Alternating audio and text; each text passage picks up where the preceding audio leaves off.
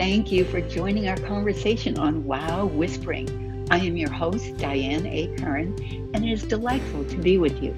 Wow is spontaneous, open, expressive. Whispering is intimate, still, receptive.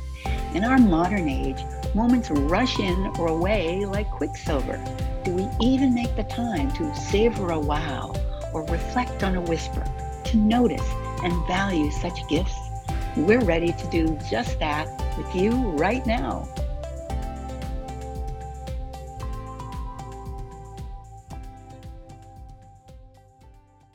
I am thrilled to be with everyone again here on Wow Whispering. We have a special treat for you today. Somebody that I am delighted to be talking with. We're going to see where the conversation takes us. So before I tell you any more about her, let me tell you who this is. It's Moira Shepherd, and I'd love to say hi, Moira. How are you today? I'm doing wonderfully, Diane. Thank you. It's great to be here. Well, it is a thrill, and we are going to learn more than we could possibly think one person can have in their lifetime. Moira has really amassed an extraordinary journey in life and an extraordinary set of skills that she shares with the world. So I want to let you know a little bit about her. She has a very unique and very appropriate title. She is a confidence mentor.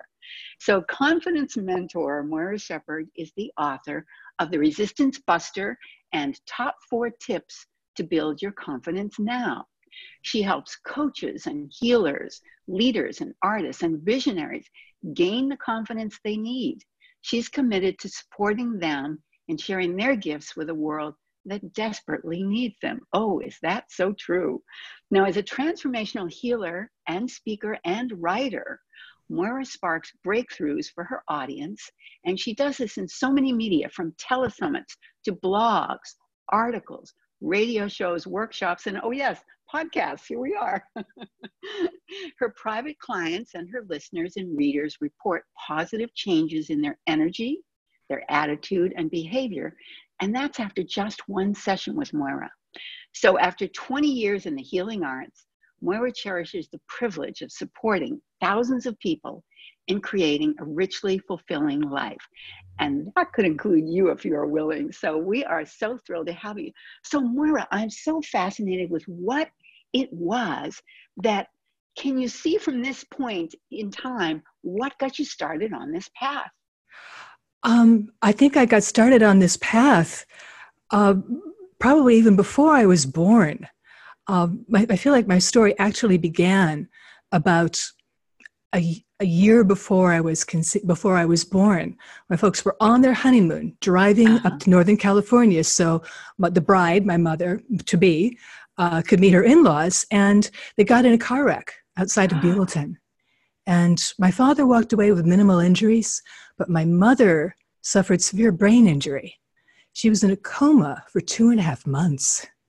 Oh and it was touch and go every minute whether she would survive. But finally, she did wake up.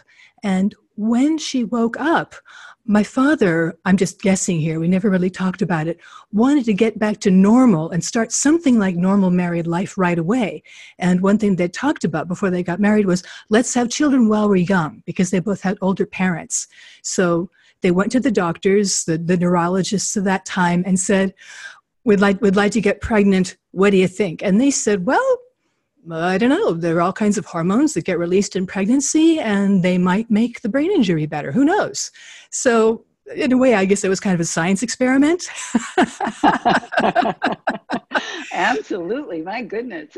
And what, what happened was by the time my mother gave birth to me nine months later after I was conceived, she had completely changed her personality she her brain flipped to all rage all the time and oh, they were so young mom was 21 dad was 24 mm-hmm. dad was completely unequipped to deal with this and um, he, he, he left the scene very early on emotionally at first and then actually physically they divorced when i was 7 mm-hmm. um, and i could completely understand that my only thing was dad couldn't you have taken me with you i don't want to be here either because I was I was frightened of my mother.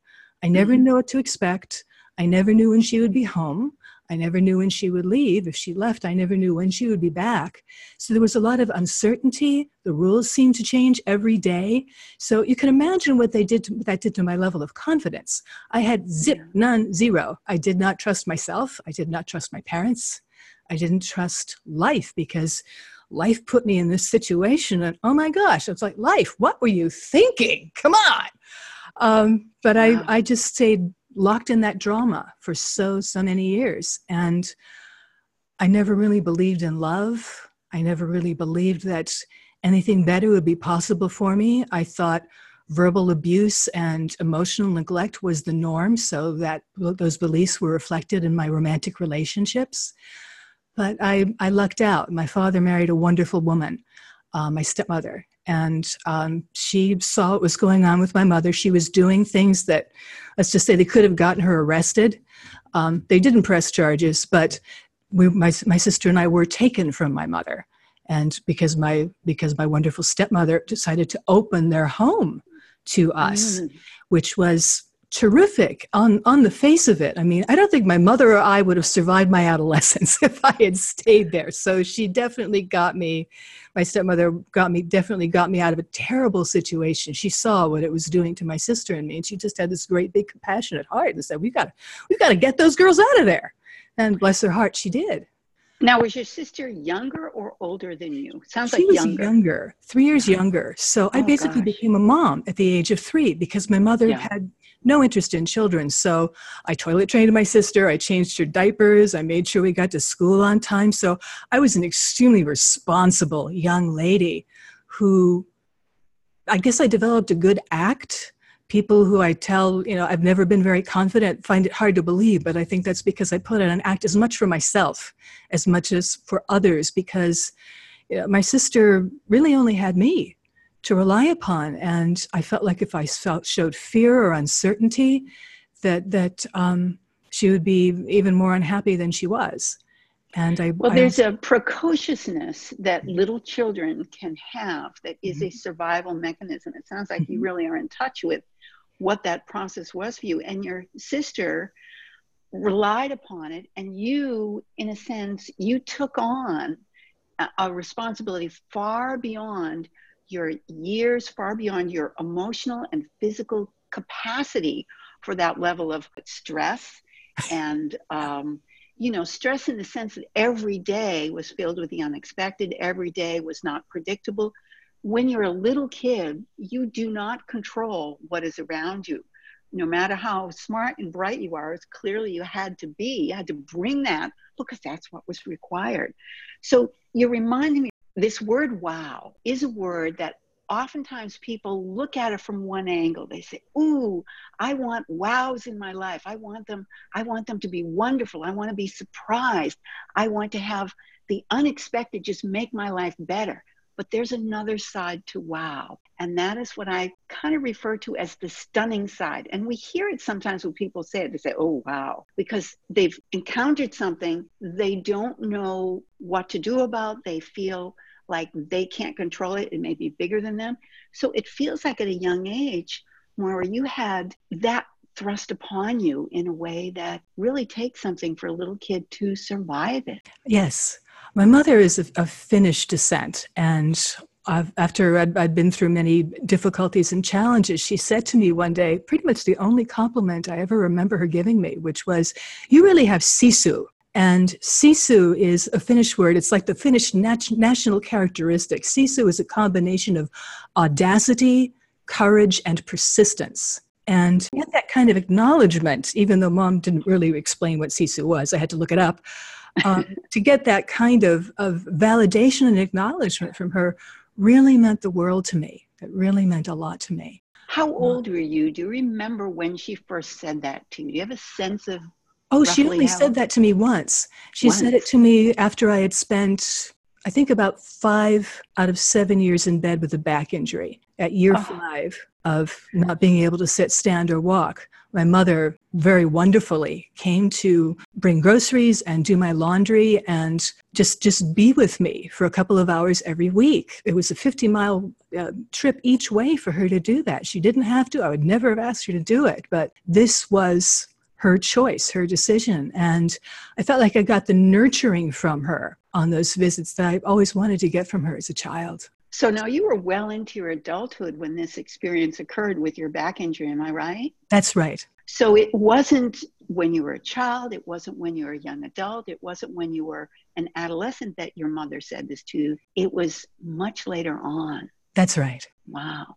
That's right. You know, it sounds like you created an opening. I'm just getting this from the conversation. You created an opening for her to be able to contribute to your life. And that takes sisu, that takes courage to really be willing to be, I don't know if I can use the word forgiving, but certainly the word open to allow her to have, to make a contribution to you at that stage. Yes it, it it did take, as you say, a lot of a lot of sisu to do that because I grew up, as you can imagine, fiercely, fiercely independent and going very young to, you know, I'll do it myself, primarily because if I didn't do it, it wasn't going to get done. But it became a way of life for me. And it took getting knocked over in a serious way, having a back injury that took me out of my life, essentially, out of my identity, out of out of my way of living and being up until then, to develop the humility to acknowledge that I needed help and to ask for it, or if I couldn't ask for it because it was just too hard. Gosh, I think probably the hardest request I ever made was, Dad, will you please cut my toenails for me? Because I couldn't reach them and they were starting to look like a wild animals. But I felt I felt so humiliated, but at the same time so grateful that I could say this to my father. I don't know if I could have said it to anybody else to make that request, but I never asked my mom to do anything for me because I expected nothing from her. And so I asked nothing from her. But she just, you know, called me up one day and said, I'm coming up. What do you need for groceries? Give me a, give me a list. And that went on for nearly three years. Every week, she would uh, get my grocery list, come and do my laundry, bless her heart, and uh, hang out with me. We talked quite a bit. We got to know each other as people. We developed something like an adult relationship for the first time in years. This was it still wasn't quite enough to get to the mm-hmm. level of, of forgiveness that I really needed to get to. And that's that's where this wow thing that I mentioned came in. This this this wow story that I wanted to share was something that happened it was just a couple of days after the, the big earthquake in uh, Northridge. We had been together for about four, four and a half years, had temporarily moved in with me because his place got wrecked in the earthquake. He had a brick building in Santa Monica that just went to, went kablooey. So he went off to get a video one night and uh, headed out. And three hours later, he still hadn't come back. And I started getting really nervous. I walked the neighborhood. Suddenly, I noticed his motorcycle was gone, but his helmet was still on the living room floor by the door. It turns out he had taken his motorcycle, gotten the video three blocks away, lost control of the bike, and got into a single vehicle accident in the alleyway on the way back. It took me hours and hours to track him down. I called, we were right on the border of Venice and, and uh, Santa Monica, so it took some time to figure out who had jurisdiction. I finally mm-hmm. found out he was in the neurological unit, UCLA. Apparently, that's where all head injuries go. So oh I tracked him down. He was in a coma. And I pretty much didn't leave his side for the next two weeks. It was annihilating for me to see him like that. He had he was such a strong personality. He was an actor, he was very vivid, he was a real character. And to see his face just as blank as a boiled egg, devoid of personality, devoid of him, was was so distressing. I was feeling terribly badly for him, terribly badly for me, for his family. They all flew out from his native Illinois. He had so many friends. He had a great gift for friendship, and so um, pretty much I always had company in the waiting room or in the ICU where he was. But uh, mm-hmm. on Valentine's Day, people had other things to do, and there I was sitting with him in the intensive care unit and feeling pretty sorry for myself. Here I am, where I am, here he and is. How long had it been that he was in? It had been two weeks by then. He had been in the oh coma for two weeks by then. It was still very much, will he live or die? Nobody knows. Will he ever wake up? Nobody knows. But suddenly, I just got this impulse. Something deep inside just moved me toward gratitude. He wasn't dead. He was still breathing, but with help. But at least, at least we were together on Valentine's Day. And suddenly, it's like, all the knots in my stomach just came loose, and I started feeling more peaceful and more and more grateful every minute. I mean, thank God he's here, this man I love so much. I'm just so glad he's still with us for however long he is. And I felt so moved by gratitude that I, I, leaned over to kiss him, just kind of carefully moving the tubes out of the way, not wanting to jostle anything. And I kissed him. And the most extraordinary thing happened this light suddenly filled my heart. I mean, it was it was so bright I could almost see it. I wasn't I, I, never considered myself to be very intuitive, but there was this blinding light, and I saw it come up from my heart in the middle of my chest, going into his heart in the middle of his chest. And in a moment, the light seemed to pass over his face, and the boiled egg look went away, and he came back. Suddenly, he was back, and he woke up. He woke up. It was beyond words. It was beyond words. Um, although we, we talked, we talked for about two hours. Suddenly, all the doctors and nurses came running in because the monitors started going crazy, indicating that he was awake. They asked him all kinds of questions. You know, who's mm-hmm. the president? What year is it? Where are you? He got all mm-hmm. of them wrong, but at least he knew the president was a president and not an orange. So uh-huh. that was that was exciting. He lapsed back into a coma for nine more days after those two oh, hours that we goodness. talked. But the doctor said that he had turned the corner and he was in all likelihood going to wake up again. And eventually nine days later he did and he he stayed awake. And there was much rejoicing in the land as you can imagine. Oh my goodness it was huge. He got taken care of at the hospital as long as he needed that. He was moved to a full time rehabilitation facility. I went to go and visit him every night after work, and I would bring him treats and just lie down on his bed with him and hold him until he fell asleep. He said he couldn't fall asleep unless I was holding him. So that was a really lovely experience when it was time for him to be discharged, there was some conversation about what happens with him. Where does he go from here? Uh, his parents wanted him to come back home, but he didn't want to do that. He wanted to stay in California. He had two siblings in California, but one was a mother of, of several young children. One was a, a newlywed couple, part of a newlywed couple, and they didn't really have the mental or emotional or physical uh, room for him. I didn't really have room for him either. I had a thousand square foot apartment in Venice, but I wanted him there very, very much. So everybody very kindly agreed to allow me to bring him home. And mm-hmm. the first couple couple of months, it was absolutely lovely. We'd never been so close. And then his brain flipped to all rage all the time. Oh my and goodness. Yeah, he was so angry and um, he, he refused most visitors. He didn't want to see most people. So I got to bear the brunt of his anger, of his abuse, of his bitterness. He was just like my mom. Said anything that came into his head, didn't didn't even think about whether it might hurt somebody's feelings, just, you know, in, in the brain, out of the mouth. And it was like reliving my childhood again. Well, once had been yeah. plenty. So by the end of six months, that by the end of eight months altogether, I've, I've never really been sure what a nervous breakdown was, but I'm pretty sure I had one because I got to the point because where I felt like uh, I'm going to kill somebody. I don't really care whether it's him or me. I'm going to kill somebody. it didn't get to that point, thankfully. Um, a couple of months earlier, he had suggested, let's look for a bigger place, thousand square feet. That's not enough room for the two of us. So I said, well, I'm at work all day. So why don't you go apartment hunting and, and let me know when you find something that you like? Well, about the time I was getting really, really desperate and not really sure what to do, he came to me. I found the best place. And he showed me a floor plan and I looked at it and I said, wow, this is 500 square feet, half the size of where we are now. What is this place? It's a converted garage. And I said, Oh, a converted garage. Now, he loved places like this. He loved converted garages, converted lofts. He loved little, cozy, utterly unique nook type of places to live. So I said to him, You know, it's a little small for two of us, but it looks like it might be just perfect for you. And he looked at me kind of half hopeful, half hurt, and said, Really? you think? And I said, know, I think I think you'd be very happy there. This, it's from your enthusiasm. It sounds like it's just your kind of place. I'll look it over. I'll help you out. We'll I'll help you move your stuff over there, and I'll I'll check in on you. But I think it would be good for you to be a little more independent. And he mm-hmm. his eyes lit up at the word independence. he says, ah, I could be alone. I could have the place to myself. I don't have to be around anybody if I don't want to. Um, so thankfully, what could have been a really ugly situation worked out really well for the both of us. Even though we did not end up together, I know that's the kind of happy ending people like to hear after you've kissed somebody out of a coma. But I really, I really came to see that just because you do something like that doesn't mean that person belongs to you or that no. that you have say over their lives or any any right to impose your free will upon their free will, uh, I don't think we ever would have been happy together. But the huge gift that I got was I got an understanding of what my mother went through and what my father went through on a level that I would never have gotten if I hadn't had that experience. So while we didn't have our own happily ever after, I feel like the healing that I got, the realizations that I came to, understanding the fright and frustration my father must have felt trying to deal with someone totally irrational and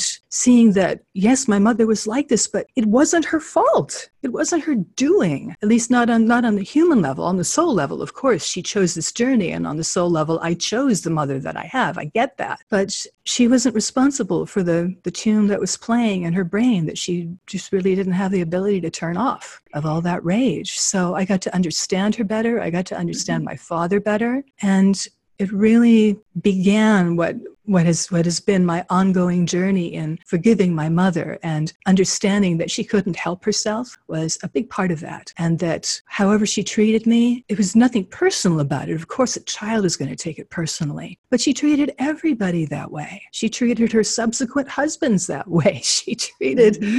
you know the grocery store clerks that way. You should have heard her talk to a waiter. My god my sister and i would save up our allowance to leave bigger tips because the way she talked to the wait staff and when it would go out. Well, you remind me of a couple of things that really seem strong in what you shared with us. The first thing is that you've shared the story in a very vivid way, three major incidents in your life in a vivid way, such that it's a reminder that we taking responsibility that's what comes to mind. You said taking responsibility. And what i'm intrigued with is that sometimes i have found people feeling trapped by those words. And why i say that is sometimes it feels like they feel like i did something wrong somewhere and therefore i'm being punished. But that's not what you're saying at all what I'm really getting from what you're saying feels like it leaves room to say, whatever comes my way in life, I'm going to take responsibility for it because in taking responsibility for it, I give myself the power and the autonomy to make something from it that allows me to have an opening into the future. And that's a very different definition of responsibility. So we can explore that in a moment, but I want you to kind of put that in the conversation. Thank the you. Other thing,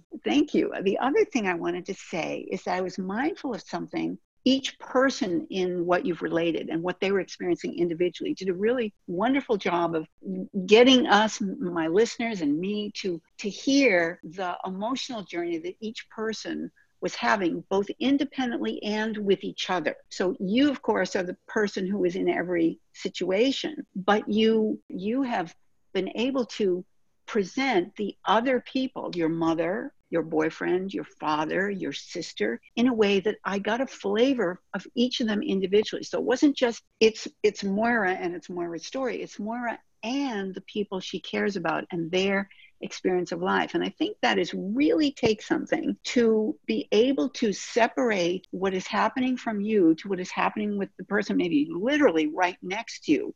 And maybe you're having a very difficult connection or difficult relationship, but to identify dynamics differently and honor that. So, Moira, you're really elevating this conversation to a place where I feel like there's some whispers happening here. And I just want to acknowledge the whispers of responsibility, the whispers of true autonomy autonomy and independence, and how they leave plenty of room for caring for and honoring others.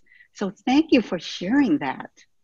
You are so welcome. I, I, I love the way you've, you've distilled the essence of, of these stories so beautifully, so eloquently. I really appreciate having such an understanding ear, such a, a an empathetic, intuitive audience.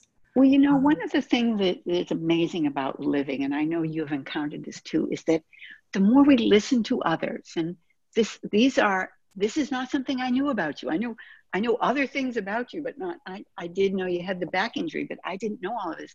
What is really amazing is when we listen to each other, we take a moment to just hear what's being shared, we learn so much don't we?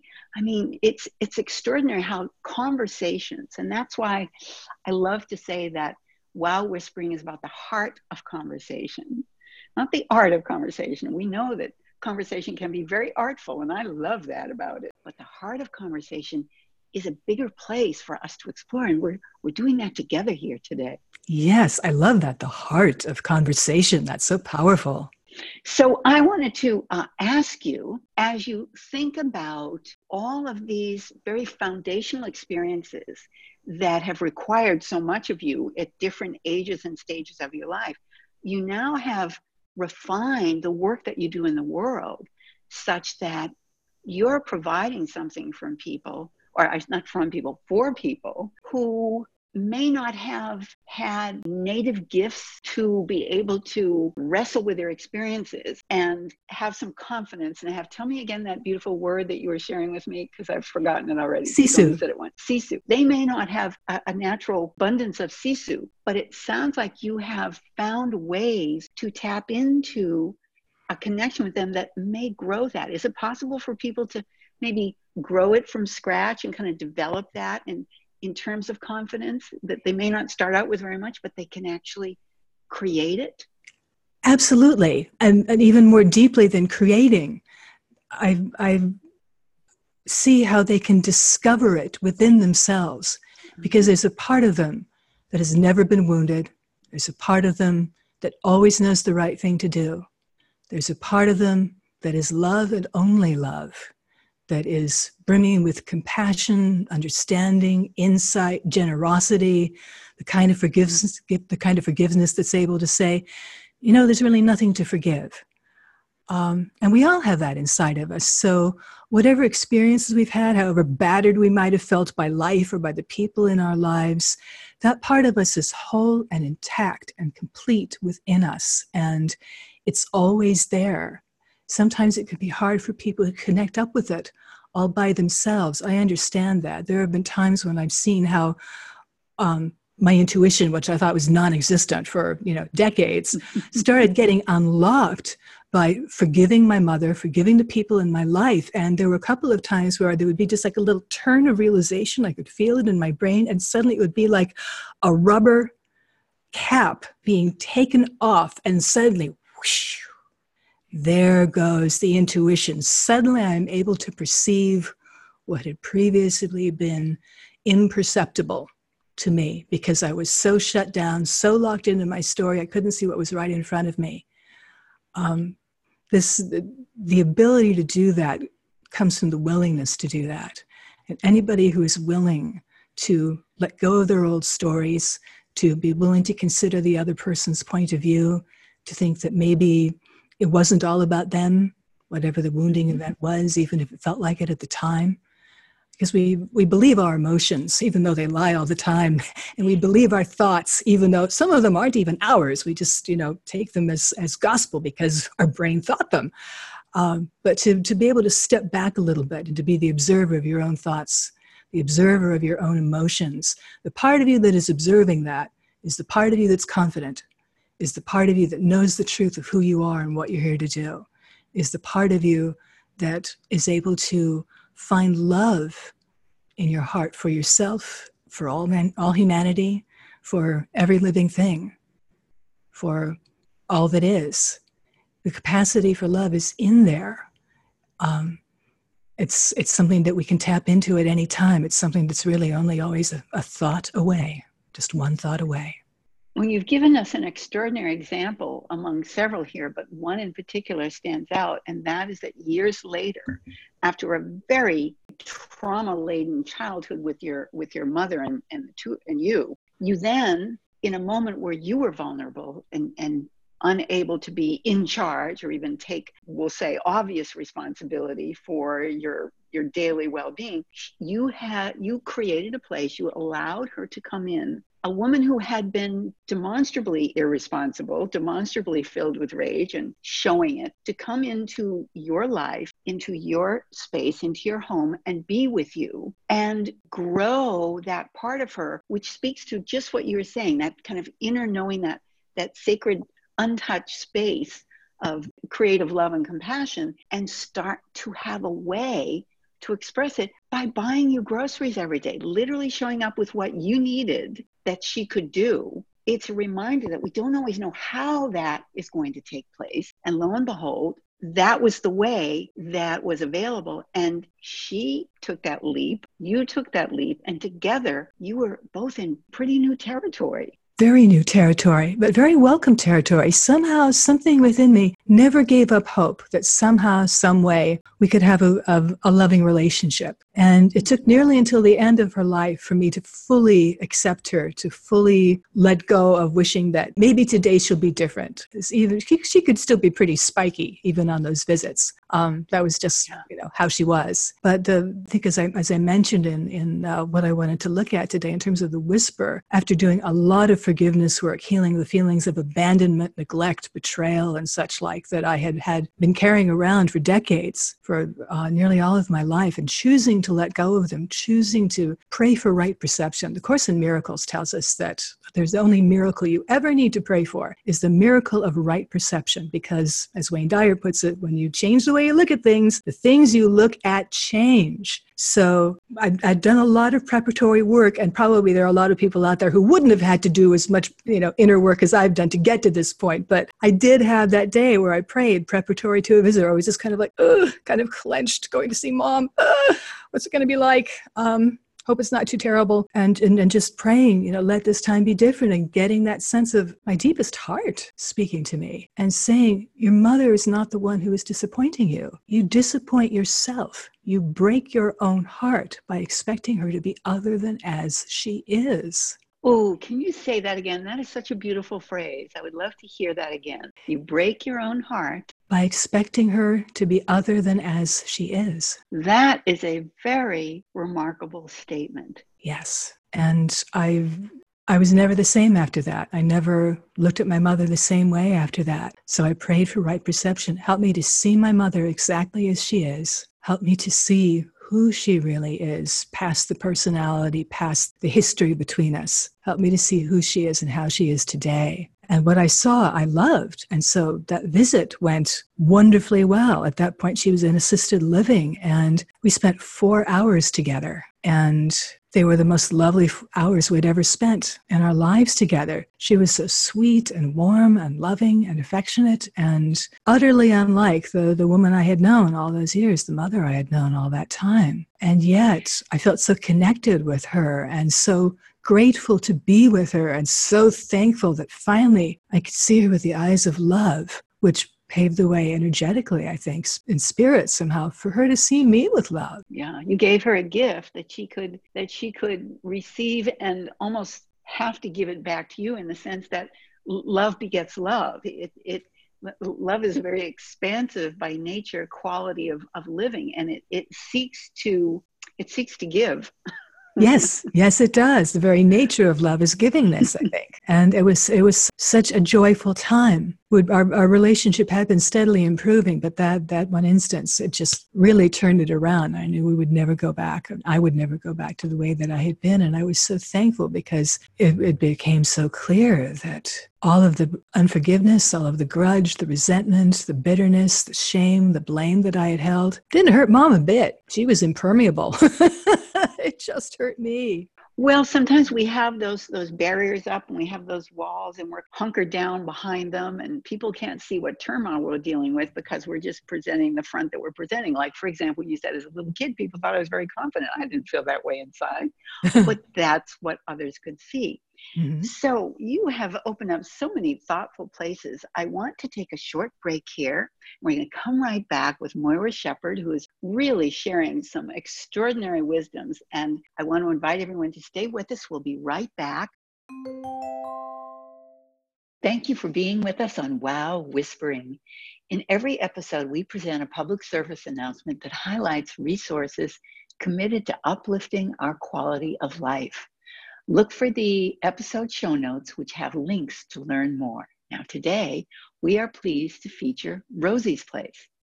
On Easter Sunday in 1974, a woman named Kip, with four other volunteers and $250 donated by friends, opened the doors to Rosie's Place in the empty Rosen supermarket on Columbus Avenue in Boston South End. It was the first women only shelter in the United States. They chose the name Rosie's Place because it held no connotations and sounded like it could be a women's coffee house or a favorite aunt's kitchen. Rosie is no one in particular, yet all the women that are served. A decision was made at the outset to accept no city, state, or federal money to ensure that Rosie's Place maintained its independence from outside demands, policies, and prejudices. On opening day in 1974, there were more volunteers than guests. Small pink notices that read, If you need a meal, come here and we'll help you, were distributed among women in the neighborhood. From that day, the word about Rosie's Place spread, and the number of women who came began to grow. Four decades later, Rosie's Place has evolved from providing meals and shelter at that former supermarket to a multi service agency that works to create answers for 12,000 women a year through wide ranging support, housing, and education services. Here's what they say they know that coming to Rosie's place for most guests is an admission of defeat. For her, that first day in Rosie's community is probably one of her worst days. She arrives considering herself a collection of problems, of faults, homeless, hungry, jobless, maybe addicted or ill. Right from the start, everyone at Rosie's works to turn that around, to hold in their hearts the image of a strong and dignified woman who can make decisions that help her go where she wants to go. Find out more about Rosie's place. You will be inspired. Thank you. We are back with my wonderful guest, Moira Shepard, and I'm going to spell her name because you may want to find her online. I'm sure you will, and I want to be sure you have a way to do that because her website is her name, Moira Shepard. So it's M O I R A, that's her first name, and her last name, it's S H E P A R D. So it's M O I R A S H E P A R D dot com. And you can find out more about what she offers to her clients. She has a wonderful blog and she has lots of information. And as a matter of fact, I believe that she has a special gift for our listeners. Moira, can I ask you to share what people can find and get for themselves from you? Absolutely. I've put together a, a booklet called Top Four Ways to Build Your Confidence Now. Um, a lot of people have challenges about confidence, um, and you know who can who can blame us with the mistakes that we've made, with the things that have happened, with the challenges that we face. Life can be one confidence wrecking experience after another. I totally, totally get that, but you don't have to knuckle under to that. You don't have to let that be your story that I'll never be able to have what I want because I don't have the confidence to go out and get it. I'll never be able to create the life that I want because I don't deserve it. I'll never be able to create the business that I want because I don't know how to do it. Well, I've been in all of those situations and I am here to say you can nevertheless develop confidence. I have uh, accumulated so many techniques and technologies and tools over the years to support people in building their confidence that I've taken my top four and put them into this booklet so that you can stay, you know, as lacking in confidence as you want for it, you know, as long as you want. You know, have free will. I run across a lot of people who say, I would love to be confident tomorrow, but uh, for now, I'm, I'm good. Thank you very much. So when the day comes when you decide you want to be confident today, I encourage you to pick up these super easy, super simple tools to help you build up confidence within yourself, not through empty rah rah affirm affirmations or anything like that, but practices based on your personal experiences. So you have authentic proof from your own experience that confidence is justified, it's deserved, and you've accomplished a great deal more than you realize. You're much more than you know. And these tools will help you connect with that in an emotional and mental way. Oh, how wonderful. What a gift. So people go right to your website. I think it's there on your homepage. Am I right about that? They yes, it is. Little... There's a little button right at the top of the page. Oh, good. okay. Get your gift. So, so not only is Moira giving us the benefit of her hard-won wisdom, but she's also giving a gift to those of us who are listening. And I invite you to definitely take her up on it and find out more about Moira on her website. And you're also on social media, and uh, I'm going to be sharing that uh, with our show notes that go with this, so people have more than one way to reach you. And what I wanted to ask you, since you are a woman of many media, and you you you work in the world of speaking with people one to one and individually, but also the traditional media, the new media. I'm wondering if you have found that people are able to gain confidence by making the most of social media, because that's usually social media is bashed by a lot of communicators. I, I get why that happens. Fact, when I grew up a thousand years ago, people were bashing television. Oh my God, it's going to be the end of us. And before that, they were probably bashing radio, and who knows what they were bashing before that. So now it's social media's turn for that. I'm wondering what you've noticed about your use of it and how you found it to be either a help or a hindrance to people in their communications and maybe even their own self development.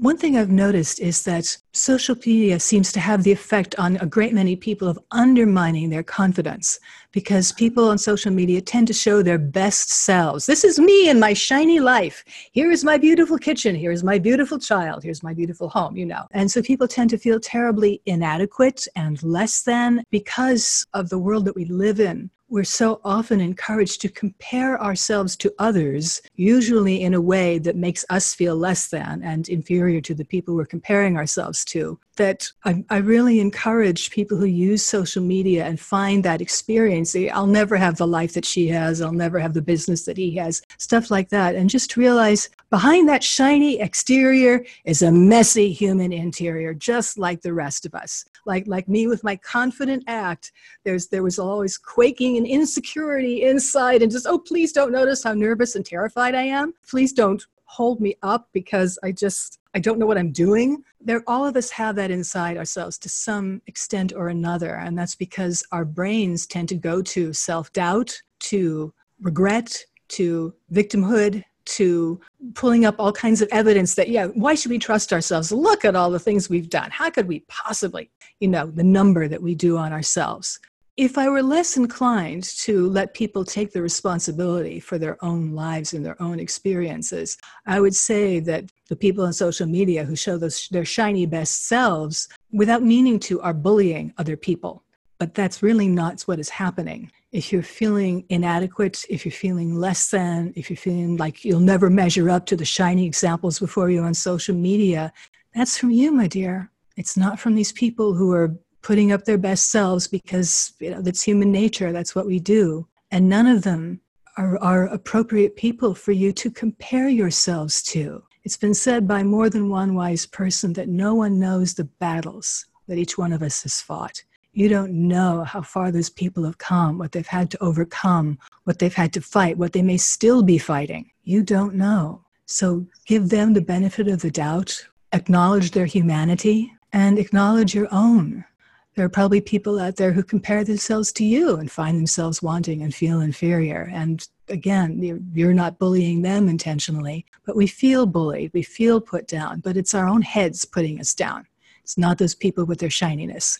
It's, it's ourselves getting what we think is confirmation of our worthlessness or unworthiness or undeservingness, our inadequacy. So, what needs to be healed is inside, not what's on social media. You know, you bring to mind something that I've said for years, and it was before social media became something we allocate hours in our day to. And I remember it was this phrase I said, I always admire people who do their growing up in public because it can't be easy. And I say that just thinking back even to those previous generations where somebody is taken up as having talent or some special set of skills and they are acknowledged they are given prizes they are given winning trophies they're given special rewards and then oops something happens and then they have their fall. And then sometimes there's a tendency to kick them when they're down and say well why didn't they know better? How come they weren't more mature? How could they make those mistakes? Why if i were in the public eye i would never do that. Well truth be told the public eye can be a very bewildering place and it can throw people even off their best centered self when they're alone or in their private life. Sometimes people don't value their privacy until it's gone because they've become they've become a public figure. You said it so well but I, it's something I've thought a little bit about. And I find myself wanting to be forgiving of people who stumble and fall in the public eye because they're just doing something that we might do individually, but fewer people are seeing it. So we're given a little bit of room to kind of pick ourselves up and do what we have to do if we are at least willing to reach out for help. So I love what you said earlier in our conversation. When you were experiencing extreme back pain and difficulties, you learned you had had to reach out for help and you would ask people to do things that you thought you should have been able to do yourself. But in that process, maybe learned a little bit more about something that has a fancy word. It's called interdependency. yes, interdependence rather than independence. That is the thing. Mm-hmm. The Buddhists are very famously tuned into that. It's something that I think we as a as a country as a culture as a as a humanity a species could learn a lot from because it will give us an opportunity an opening to reach out for someone who might have a point of view that could get us out of the little pickle we're we're in at the moment or this feeling of vulnerability or this sense of injury that may be very very real and we can't see a way beyond it but with support and help that might become possible it's it's truly sad. we never heal alone. I've seen this in, in, in my own experience. It was healing for my friends to help me. It helped them feel like they could do something when they were feeling so helpless in my complete dependency and lack of mobility. It was healing for my family when I got well. I was, nobody ever said anything, but there was kind of a sense every time I went into a room at a family gathering where people would just kind of heave a sigh of relief and say, Oh, thank God we don't have to worry about Moira anymore. She's okay. Thank God. Thank God. I couldn't have healed without them. I had so many people helping me. It really took a village to get me out of bed. And, and I'm grateful for every one of them, all the dear souls who helped me in ways they probably don't even remember or know. And yet, every one of them made a difference and helped bring me to where I am today, for which I am so grateful, enjoying great health and work that I love. Oh my gosh, I could have this conversation with you for hours. Yet, I want to leave our listeners with a little experiment for a couple of days or maybe a, a little practice they may take on for a week or something that you'd like to suggest that comes to mind that might kind of whisper in their ear, it might wow them a little bit. Is there something you'd like to suggest that our listeners could consider for themselves? Yes, one of my favorite practices is at the end of the night or at the end of the day, just before I go to sleep, I ask to be shown everything I was meant to learn, know, and understand from my experiences that day. Help me to understand them from the highest truth and show me how to live those realizations in my daily life. That is my final prayer before I go to sleep every night. Somehow asking what I was meant to learn from the experience helps me to let go of any shame or blame or regret toward myself or anybody else and just realize everything that happens to me because it's meant to teach me something about love. And that is a word that one could say is even more powerful than wow. And I love that we're ending on that word. What a beautiful thought. And thank you for that gift. I invite all those listening to take this on, see what you discover, see what is revealed. Oh my gosh, I'm sure it will wow you. Thank you, Moira Shepard, with, for being with us today. It has been an absolute pleasure. Thank you. It's been my honor, Diane. You are a great soul. I'm so glad you're sharing yourself with the world. You're so much well, needed. We are having so much fun here. So let's let's let's go out and have a world that works. So thank you again, and I wish everyone a wonderful day, wonderful evening, and we will we will see you soon. Well, maybe not see you, but you'll hear us soon. So thanks for being with us. Take care. What a pleasure to be with you in the world of wow whispering. As we complete this episode, I invite you to notice the wows and whispers that enliven or challenge as they fulfill life for you in both tiny moments and transforming experiences. I wish you the very best until we meet next time.